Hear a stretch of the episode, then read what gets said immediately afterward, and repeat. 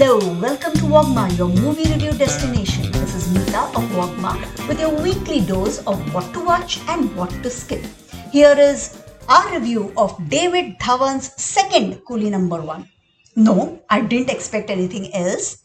And yes, I got exactly what I had signed up for, and actually, even a little more on each of these counts. Misogyny at its worst and more cringy slapstick humor that gets cringier, horrifying storyline and characters. The number of times I said disgusting out loud, I lost count after 235,432 maybe. The screenplay is really abrupt.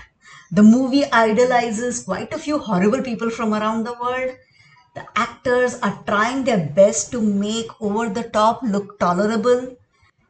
There's decent choreography, which I didn't expect.